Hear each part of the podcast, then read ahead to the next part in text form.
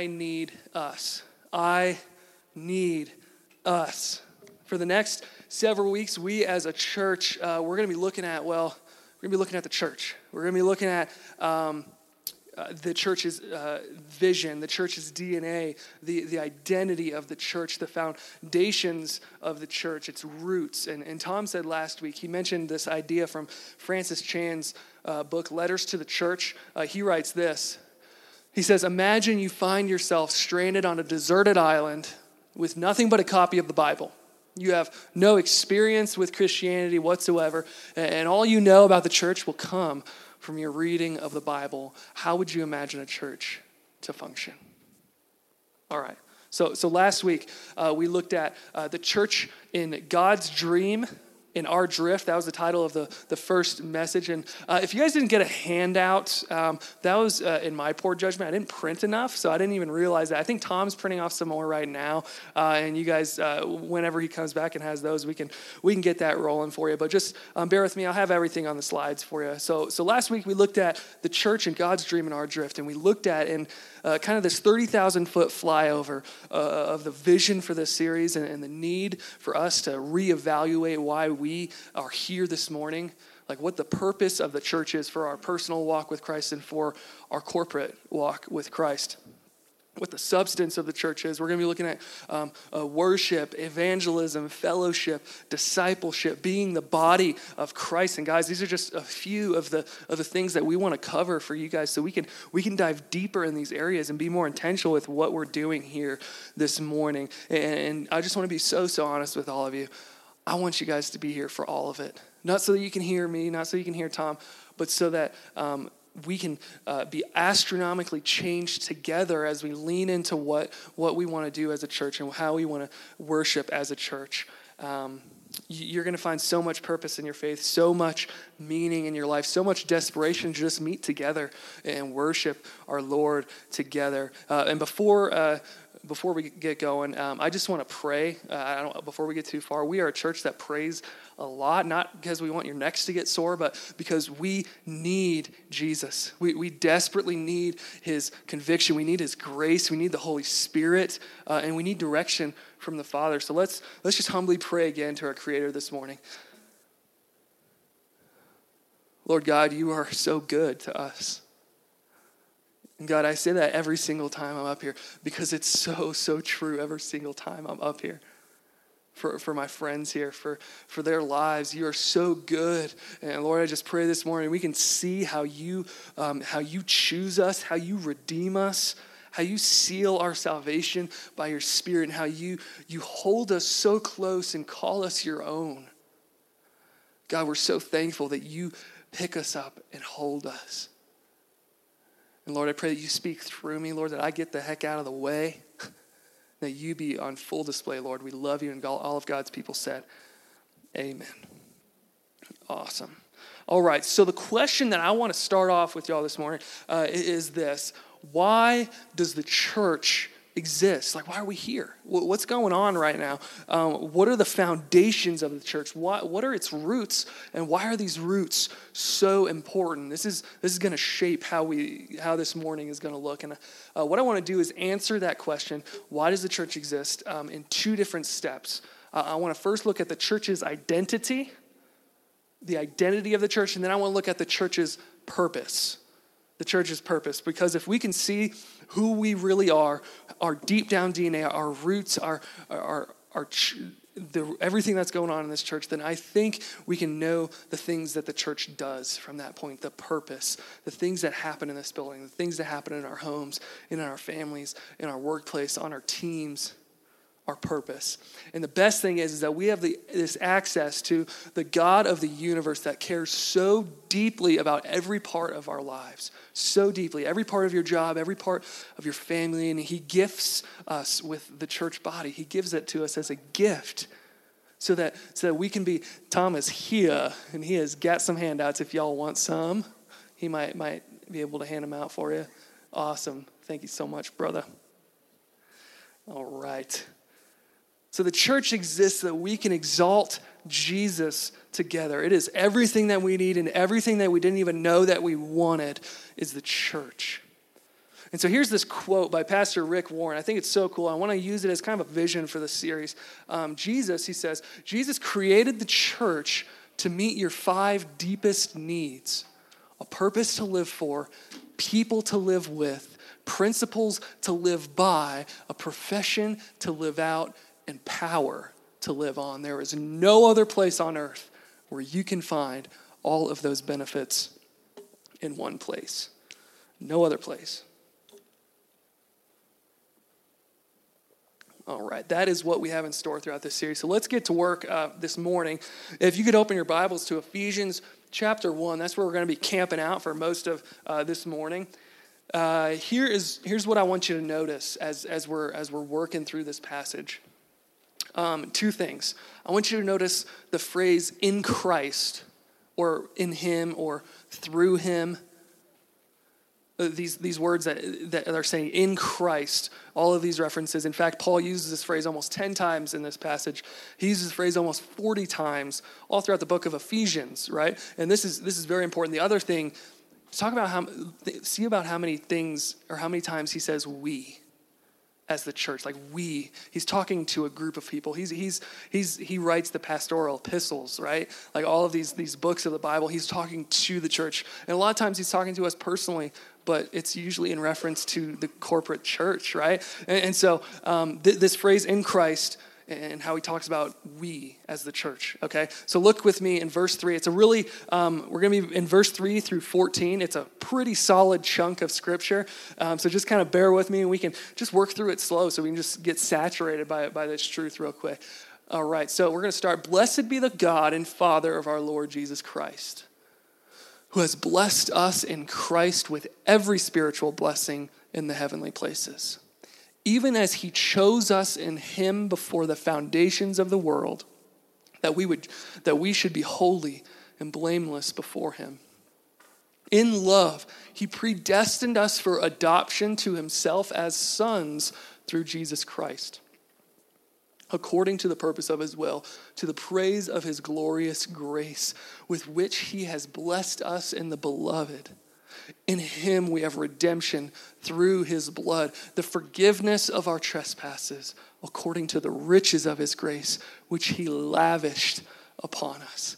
In all wisdom and insight, making known to us the mystery of his will, according to his purpose, which he set forth in Christ as a plan for the fullness of time, to unite all things in him, things in heaven things on earth. In him we have obtained an inheritance, having been predestined according to the purpose of him who works all things according to the counsel of his will. And this is going to wrap it up so that we who were the first to hope in Christ might be to the praise of his glory. In him you also, when you heard the word of truth, the gospel of your salvation, and believed in him, we're sealed with the promised Holy Spirit, who is the guarantee of our inheritance until we acquire possession of it to the praise of his glory. Solid chunk of material right there.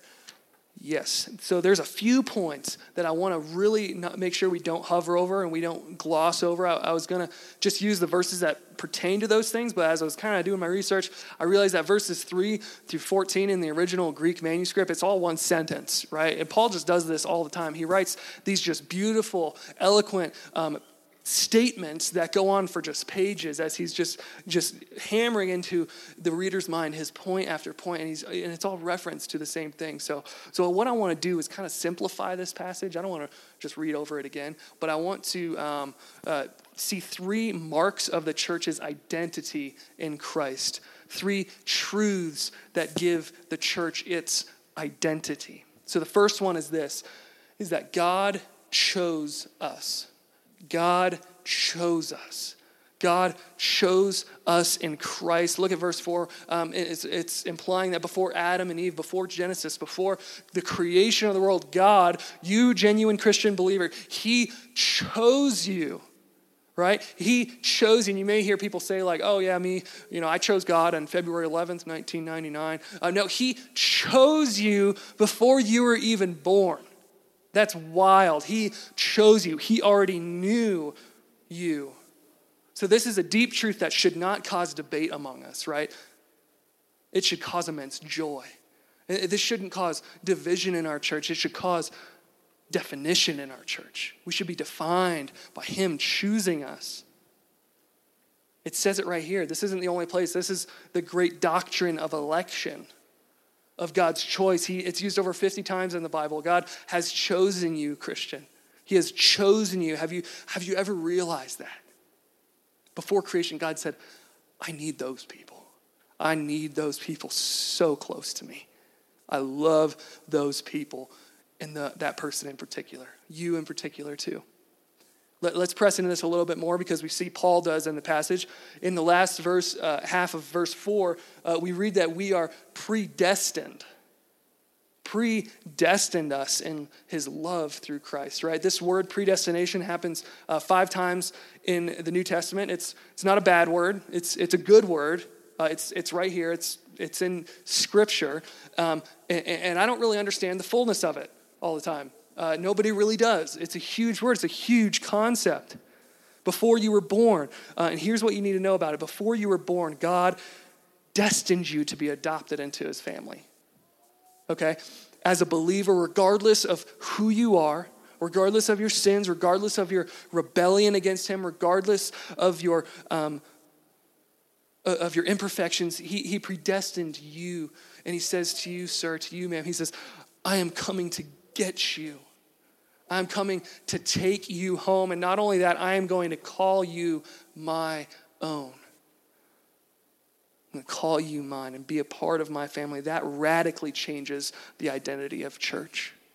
That radically changes how we view our roles in the church. You are the family of God. Not because you were like super lovable or you worked your way into royalty. No, royalty found you where you were at and clothed you in his best robes, in his righteousness. He, he invites you to come and feast of all and, and have the best feast of all time. Right? Not only does he give us these um, blessings that are immeasurable, but he actually pays the cost. He does what it takes to adopt you as his own child on the cross to call you his child. God chose us, God chose the church. This leads us to the next mark is number two is that God redeemed us. God redeemed us. This mark um, is found in verses 7 through 8. We have been redeemed in Christ. In Him, it says, uh, we have, this is past tense, redemption. Redemption is having the price of something paid, right? A ransom was paid to buy something or someone back. Someone in or something was in bondage, and then somebody came along and paid a price to buy that person back from bondage. So we need to be freed from the bondage of our sins. We need to be redeemed by the blood of Christ. If you're in Christ, though, you have been. This is true about you personally because the price, the atonement, was paid. That's what it's called. The atonement was paid. Jesus lived the perfect life that I couldn't, that you couldn't. He died the perfect death that I couldn't, that you couldn't. Right? He didn't deserve it, but he died as a substitute. And it's called a substitutionary atonement. Okay? He died in your place. Here's a quote from an old dead guy uh, that was way smarter than me. Uh, his name's John Stott, and he's an incredible pre- he, or he was uh, an incredible preacher and Christian writer. Uh, he writes this: the concept of substitution may be said then to lie at the heart of both sin and salvation. So we're looking at sin and salvation. For the essence of sin is man substituting himself for God while the essence of salvation is God substituting himself for man. Man asserts himself against God and puts himself where only God deserves to be. And God sacrifices himself for man and puts himself where only man deserves to be. Man claims prerogatives that belong to God alone. God accepts penalties that belong to man alone. That, that right there is redemption. That is sin and salvation. That is that dynamic and it's crazy. Uh, and as a result of that, you've been set free, my friend. You have been set free. Your identity is now free one. The one that is free, we were redeemed in Christ. We have been redeemed by the blood of Christ. We are free from bondage. Our identity is now free man or free woman. That's you. You are no longer in sin. You are free in Christ. Not only that, it goes even a step further, uh, but we have been forgiven through the blood of Christ. We have been forgiven through the blood of Christ. This is a clean slate, Paul says. A clean slate. This forgiveness is just this wonderful display of God's heart towards us, of his, of his grace towards us. Jesus says, Yes, I will, I will so gladly pay the price for your sins to have you because I love you. Oh, and all those things that, that I paid for, the things that literally killed me and that you guys are ultimately responsible for, I forgive you for those things. That's the heart of our Lord, and it's amazing. So, the third mark I want to look at right now is God sealed us. God sealed us.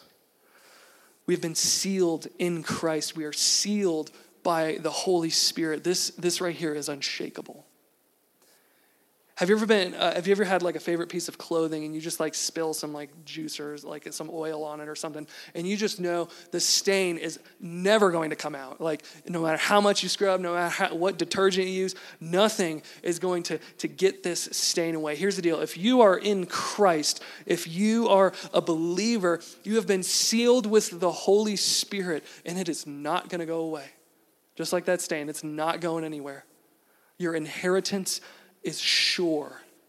It hasn't changed and it's not going to. And so the passage then goes to say that the will of God will be accomplished. So you have great hope because God has given you the Spirit, which is kind of his down payment of our inheritance. It's, it's God showing us that he is good for it.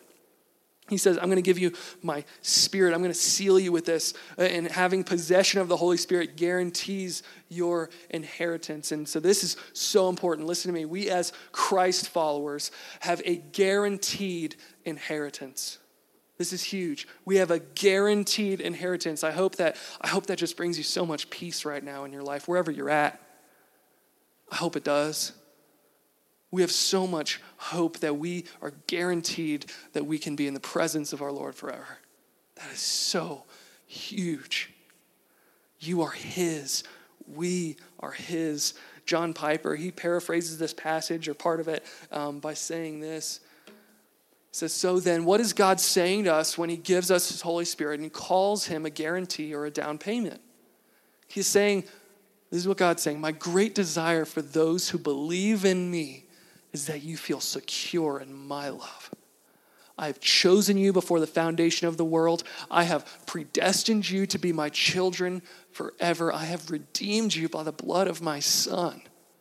And I've put my spirit in you as a seal and a guarantee. Therefore, you will receive the inheritance and praise the glory of my grace, and praise the glory of my grace forever and ever. And I tell you this here in Ephesians chapter 1 because I want you to feel secure in my love and my power. Let me say it again I have chosen you, says the Lord. I have predestined you. I have redeemed you. I have sealed you by my spirit. Your inheritance is sure because I am passionately committed to magnify the glory of my grace in your salvation. In your salvation.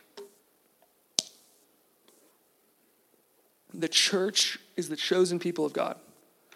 And, and I think a good way for us to remember this concept is this, and it's not my idea, but I've heard it a lot, and I couldn't really track down where uh, it came from, but it's just, it's so true. It's, it's this the Father planned, the Son purchased, the Spirit preserves. I want you to circle that on your, on your worksheet.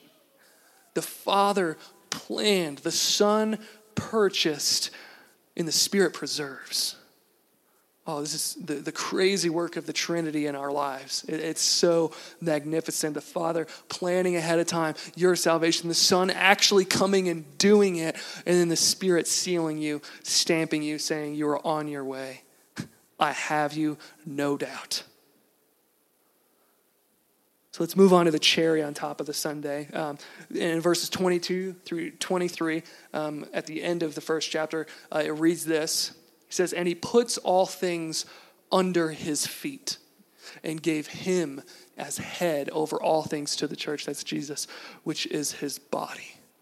The fullness of him who fills all in all. He puts all things under his feet and gave him as head over all things to the church which is his body. Now we're going to get to the body uh, next week, I think, and we're going to I'm going to save that for for Tom. I don't want to step on his toes and take well. I mean, Super Bowl's not till next week, so I guess I could have you guys stick around for as long as I really want, um, but I I won't do that. Okay. Um, it goes on to say that the fullness of Him who fills all in all. If you recall, we just read in verse 10 um, that He unites all things in Christ all things. He unites all things in Christ. Guys, this is just a, a shining example of Jesus' perfect rule over everything, especially the church. This is when all of us kind of just sit back and marvel at the Lord's goodness and his sovereign rule in our lives. Y'all, all things are subject to the God that we serve. They are under his feet, everything. That includes me, that includes you, that includes the person sitting next to you. That includes Tom, Tom's dog, Quiche. Okay, that includes this church. That includes your job. That includes your team. That includes everything. Everything is subject to Him. So, what is our purpose then? What do we do with this? If we are, in fact, chosen by God, redeemed and purchased by God, and then sealed in His promise of salvation, then what is the purpose of our lives as individuals and the purpose of our lives as a church body? What do we do? This is what we do. Based on what we just talked about, I want to give you this. The church exists as the chosen, redeemed, sealed, people of God that one exalts God in every aspect, and two brings the glory of the gospel to the ends of the earth. So, first off, our purpose is to exalt God in every aspect of our lives. Exalt God in everything that we do. How do we do that? Because all of us have very very different lives. We have different uh, vocations, different family dynamics, different uh, cultural backgrounds. We have all these different things uh, when we, and well, when we have so many different things going on in our lives, when we are all so different, we read in Scripture that all things are united in Christ. So when he says all things are united in Christ, we can see Jesus in all things. We can worship Jesus in, in, all things that we are doing. As a church, we can see Jesus working in every aspect of our lives. Jesus is supposed to be the focal point. He's that, uh, that which we ought to keep our eyes peeled on. And I, wanna, I want you to think of it like this. Um, I grew up playing baseball. Um, obviously, I wasn't that good because I'm not playing anymore. Um, it, eh, but here's the deal. When when you're up to bat and you're you're doing your routine, you you know you've got your swagger or whatever, I don't know, uh, and then the pitcher comes up and he he starts his windup and he and he starts to release the ball out of his hand. That ball is coming in so fast. If you take your eyes off of that ball, you're going to miss it. You're going to miss the ball almost every single time. And the thing is, you can have just the most beautiful swing. You can have like that Ken Griffey Jr. just smoothness. And here's the deal if you don't have your eye on the ball, you're going to miss it every single time. And the point is this is that you can have the routine of church on lock. You can look like you have the best mechanics. You can look like you uh, have the greatest swing in all of church history. You can, ha- you can dress the part. You can say the right stuff. You can go to the right church events. But if you don't have your eyes focused on Jesus the entire time, in the end, we look like fools because we can have the most beautiful swing.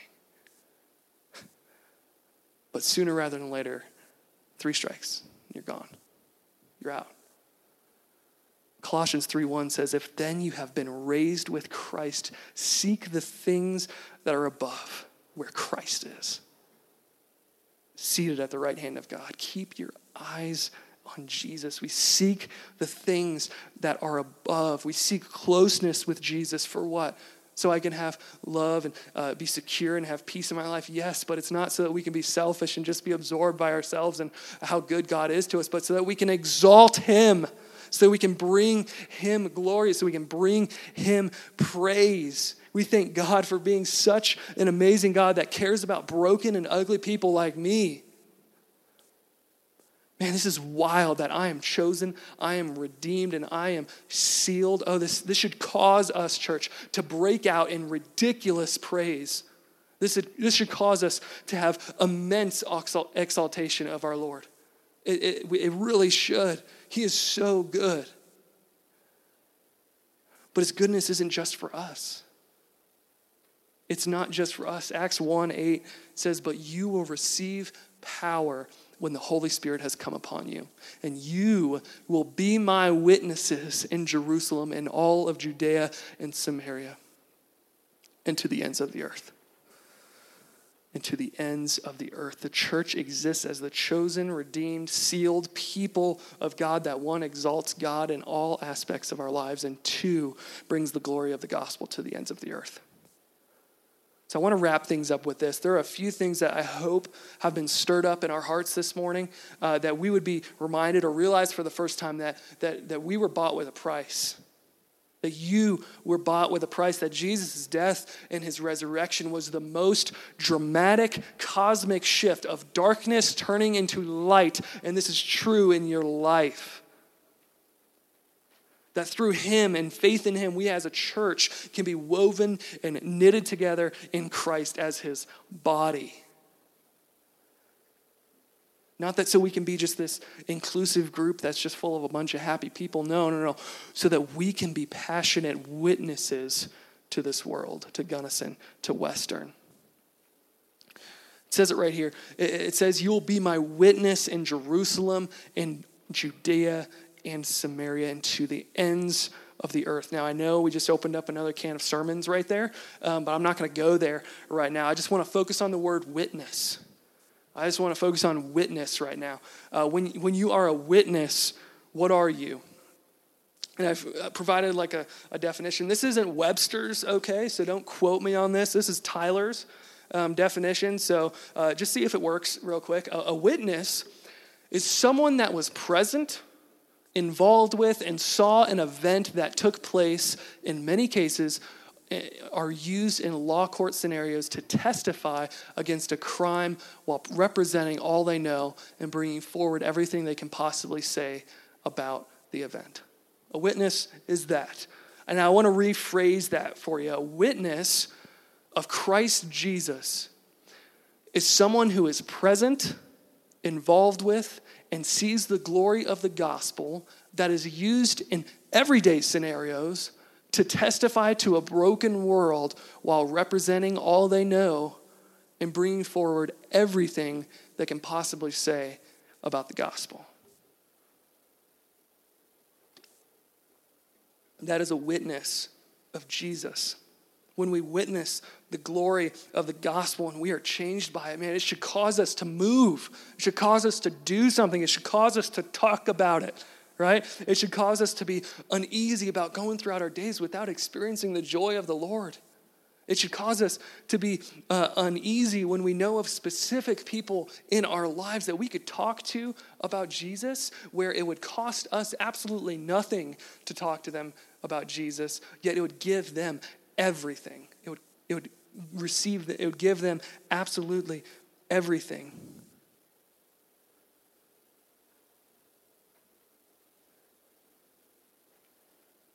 It should make us feel uneasy about these things, but it should also make our faith unshakable.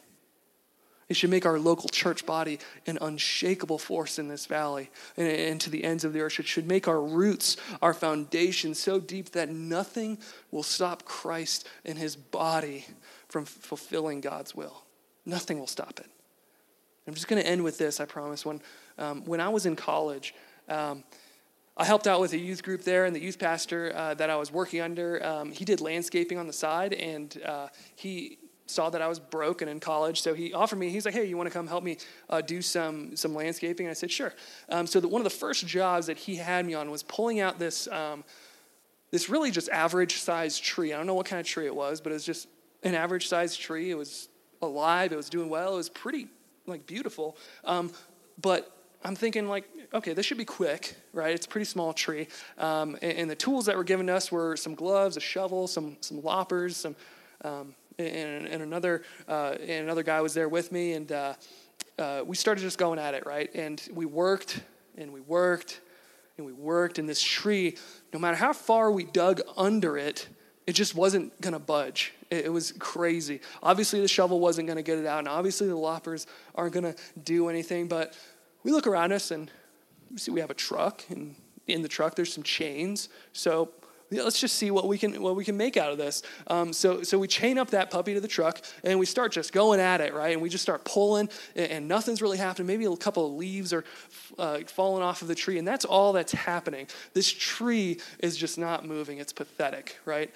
That uh, well, I mean, we, we were. I think I recall we were using a Ford, so that's probably why it wasn't working. But we, my memory's a little vague. Um, but here's the deal: the tree didn't budge the tree didn't go anywhere. Now, the reason this tree was near impossible to get out of the ground was because of how, you know where I'm going with this, how complex and how big and, and healthy the root system was underneath it.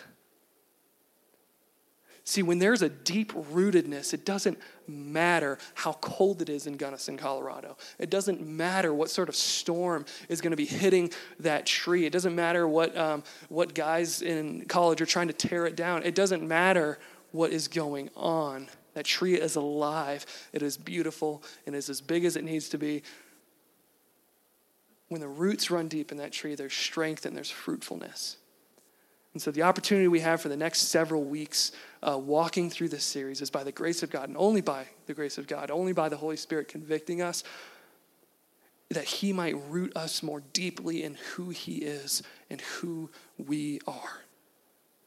It's all about Him. It's all about Jesus, that we might have unshakable faith in Him as a church, that we would exist for, and that we would exist because of our God.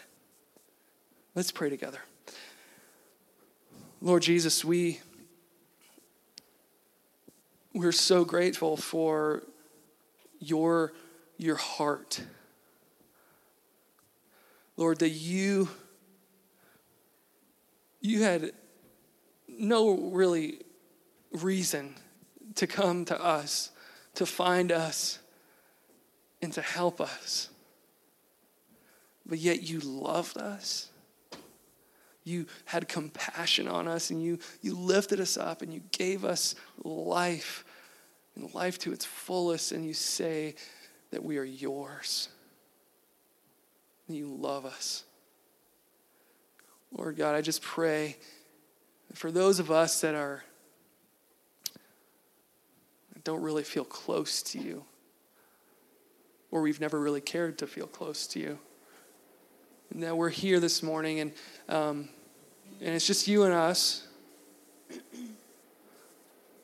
Lord, I pray that you can draw them closer to you through your word, through prayer, through this church.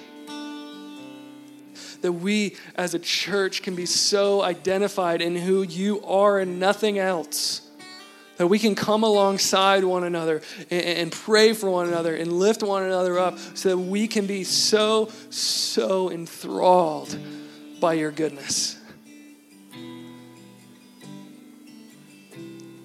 Lord, we come to you right now and we worship you. Thank you so much. All of God's people said, Amen.